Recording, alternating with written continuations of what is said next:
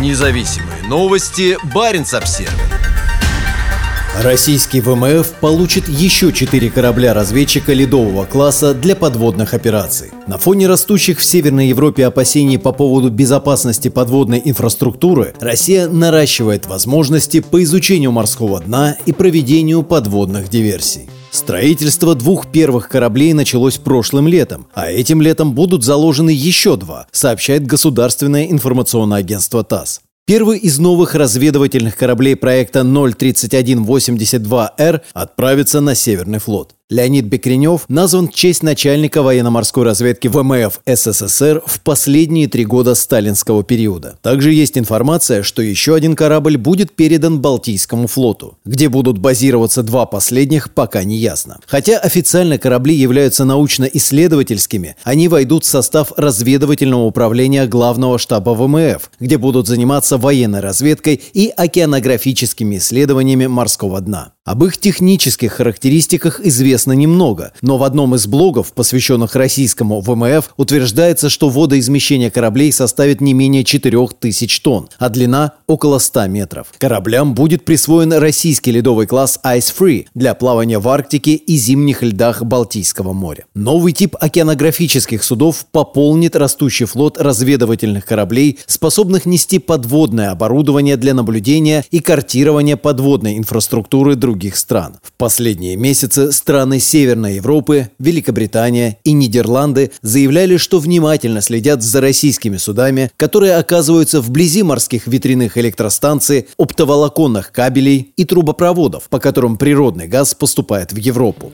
Помимо разведывательного управления ВМФ, у российских вооруженных сил есть специальное главное управление глубоководных исследований – ГУГИ. Его штаб-квартира находится в Санкт-Петербурге, а разведывательные подлодки лодки и надводные корабли, являющиеся носителями малых глубоководных подводных аппаратов, базируются в Оленей губе на Кольском полуострове и в Северодвинске на Белом море.